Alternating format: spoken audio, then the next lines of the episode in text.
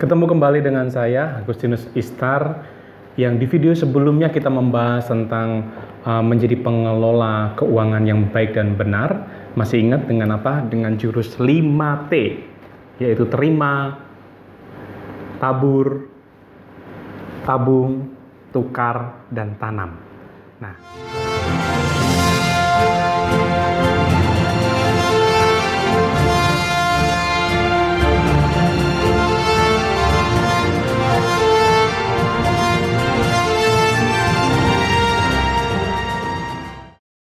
Nah, di dalam video kali ini uh, saya ingin membahas lebih detail bagaimana caranya dari part-part jurus-jurus ini bisa menjadikan kita menjadi seorang pengelola yang baik dan benar. Yang pertama adalah kita tetapkan dulu arah dan tujuan kita, yaitu benar kita menjadi berkat bagi banyak orang, bagi keluarga, bagi diri kita, masyarakat, dan bangsa. Caranya bagaimana? Caranya adalah kita kelola keuangan kita sendiri. Hal ini bukan berarti kita berbicara bagaimana kita kelola hal yang besar, besar, besar. Cukup dengan gajian kita, cukup dengan pendapatan kita, kita mau jadi setia di hadapan Tuhan mengelola apa yang Tuhan percayakan dalam hidup kita, yaitu mengelola keuangan per bulannya kita di saat kita bekerja. Yang pertama adalah kita perbaiki hidup kita. Bertumbuh dengan cara yang benar berarti bertumbuh hidup di bawah pendapatan. Berani sederhana. Anak-anak Tuhan harus berani dengan sederhana. Jangan kita langsung, wah beli A, beli B, beli C, keinginan A, B, dan sebagainya. Sehingga pada akhirnya kita malah lebih, melebihi pendapatan kita. Jadi anak Tuhan harus hidup di bawah pendapatan. Ya, berani untuk hidup sederhana. Yang kedua, stop boros ini menjadi sebuah habit bagi kita kadang-kadang ya kita sekarang udah zamannya pakai OVO, pakai Dana, pakai yang lainnya itu memikat banget ya. Sehingga kalau kita kalkulasi akhir bulannya akhirnya ketemu ternyata kita boros. Kita menjadi pribadi yang konsumtif. Jadi untuk kita bertumbuh dengan yang baik dan benar pengelolaannya, kita harus berhenti boros. Yang ketiga, disiplin untuk bayar tunai.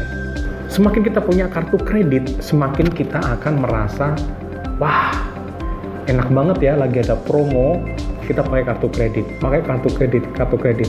Kita lupa bayar, itu banyak sekali loh bunganya. Sehingga kita terjebak akhirnya gali lubang, tutup lubang. Meskipun kita mampu, sering kali kita tergiur untuk pakai kartu kredit. Karena apa? Jebakannya ada promo. Tapi masalahnya adalah mindset kita itu kita lebih senang melihat saldo tabungan kita banyak. Maka kita sering pakai kartu kredit.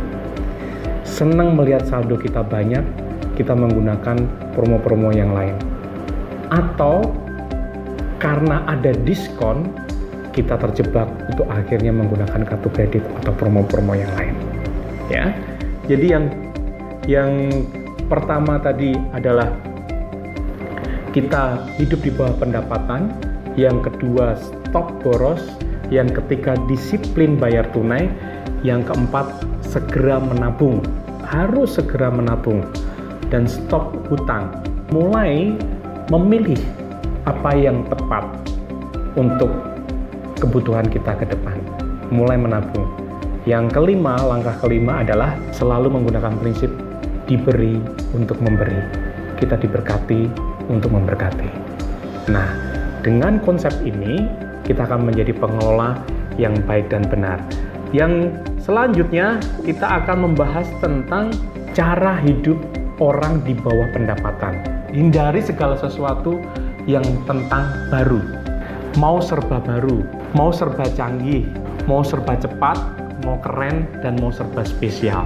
Ini jebakan melakukan gaya hidup yang anak-anak zaman sekarang hedon bilangnya ya hedon. Jadi kalau kalau menghindari seperti itu kita harus hindari yang pertama adalah hindari hal yang terbaru, hal yang tercepat, hal yang teristimewa, hal yang keren dan spesial. Hindari yang bagian-bagian itu. Kita berusaha untuk menjadi orang yang sederhana, sesuai dengan kebutuhan. Karena akibatnya gaya hidup melebihi pendapatan itu akan menjadi bahaya. Sebaiknya gaya hidup itu kurang dari pendapatan yang menjadikan kita aman. Tapi boleh nggak kita mempunyai impian? Untuk kita mempunyai A dan sebagainya B, temukan targetnya melalui doa. Temukan hal itu melalui doa.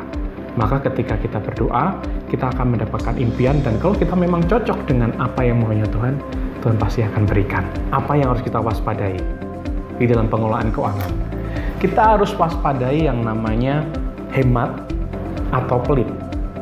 Ada bedanya nggak? Coba teman-teman bisa bedakan hemat atau pelit itu apa bedanya? Hemat itu adalah bijaksana mencukupkan diri agar ada sisa untuk memberi orang lain. Tapi kalau pelit itu selalu menyisihkan hanya untuk diri sendiri. Jadi gaya hidup kita adalah gaya hidup anak Tuhan adalah gaya hidup hemat. Nah, bagaimana caranya agar kita bisa stop boros? Kontrollah dengan anggaran. Ya, kita harus buat anggaran nih. Uh, kita pengeluaran kita sebulan berapa, pendapatan kita sebulan berapa. Kita harus cocokin itu. Nah, kalau itu sudah melebihi, kita harus stop dan caranya agar kita nggak nggak terjebak dalam keinginan-keinginan kita kita harus anggarkan tapi kalau nggak ada anggarannya sebaiknya kita rem itu caranya yang pertama yang kedua hemat energi dan belanja harus dengan hikmat. Uh, belanja harus dengan hikmat loh ya. Bener kadang-kadang kalau nggak seperti itu kita akan terjebak dengan keinginan kita. Ini sudah sesuai kebutuhan kita bukan? Ini sudah sesuai dengan kebutuhan kita belum? Kalau nggak yang kita belanjakan karena kita hanya ingin memuaskan mata, akhirnya kita beli A, beli B, beli C, dan akhirnya kita pulang itu menjadi keborosan dalam hidup kita. Nah, coba dulu dengan yang recycle. Jangan terjebak dengan yang terbaru, tercepat, tercanggih, terkeren. Nah, itu bagian boros. Nah, selanjutnya bagaimana agar kita bisa disiplin bayar tunai? Yaitu kita cukup punya kartu kredit kadang-kadang kita perlu sih kartu kredit ya tapi cukup jangan banyak-banyak. Satu saja paling banyak dua. Kalau anda punya lima enam tutup yang lainnya. Gunakan sebijak mungkin karena itu menggoda kita untuk melakukan pembelanjaan yang lebih. Karena biaya yang timbul dari kartu kredit itu ternyata banyak loh teman-teman. Pertama kalau kita terlambat ada bunganya. Terus kita harus bayar minimum. Apalagi kalau kita penarikan tunai melalui kartu kredit, bunganya sangat besar. Banyak sekali kita terjebak yang namanya hutang dengan kartu kredit yang pada akhirnya menjadi jebakan dan itu sebenarnya adalah keterikatan kita dengan hutang itu menjadi lebih kuat, hidup kita menjadi nggak damai sejahtera. Karena pada prinsipnya ketika kita hutang konsumtif, ini kita sedang mengambil uang masa depan kita. Hutang itu mengambil uang masa depan kita, kita tarik sekarang. Tapi kalau nabung, kita memberikan uang untuk masa depan kita, untuk kita pakai buat di depan. Jadi hutang itu adalah jerat kalau kita nggak menggunakan atau melakukan pengelolaannya dengan baik. Nah, apa tipsnya lagi? Segera menabung. Berapa sih kita biasanya nabung, biasakan disiplin 5 sampai 20% kita nabung dari pendapatan kita. Kalau tadi dengan jurus 5T ya 5 sampai 20% itu kita tabung. Karena dari situ nanti kita akan bisa mendapatkan disiplinnya, akhirnya keteraturannya dan akhirnya membentuk kita menjadi pengelola yang baik untuk mempersiapkan masa depan kita masing-masing. Untuk itu tabungan harus dijadikan seperti biaya rutin jangan buru-buru lihat saldo kita di tabungan, tapi anggaplah setiap satu bulan kita nabung itu sebagai biaya kita. Kita anggap sebagai expense kita.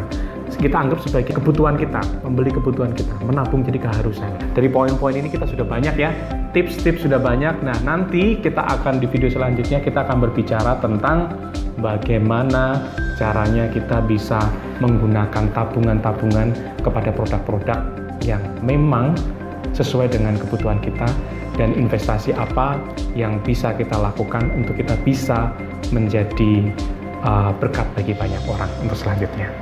Thank you, terima kasih. Tuhan berkati kita semua. Amin.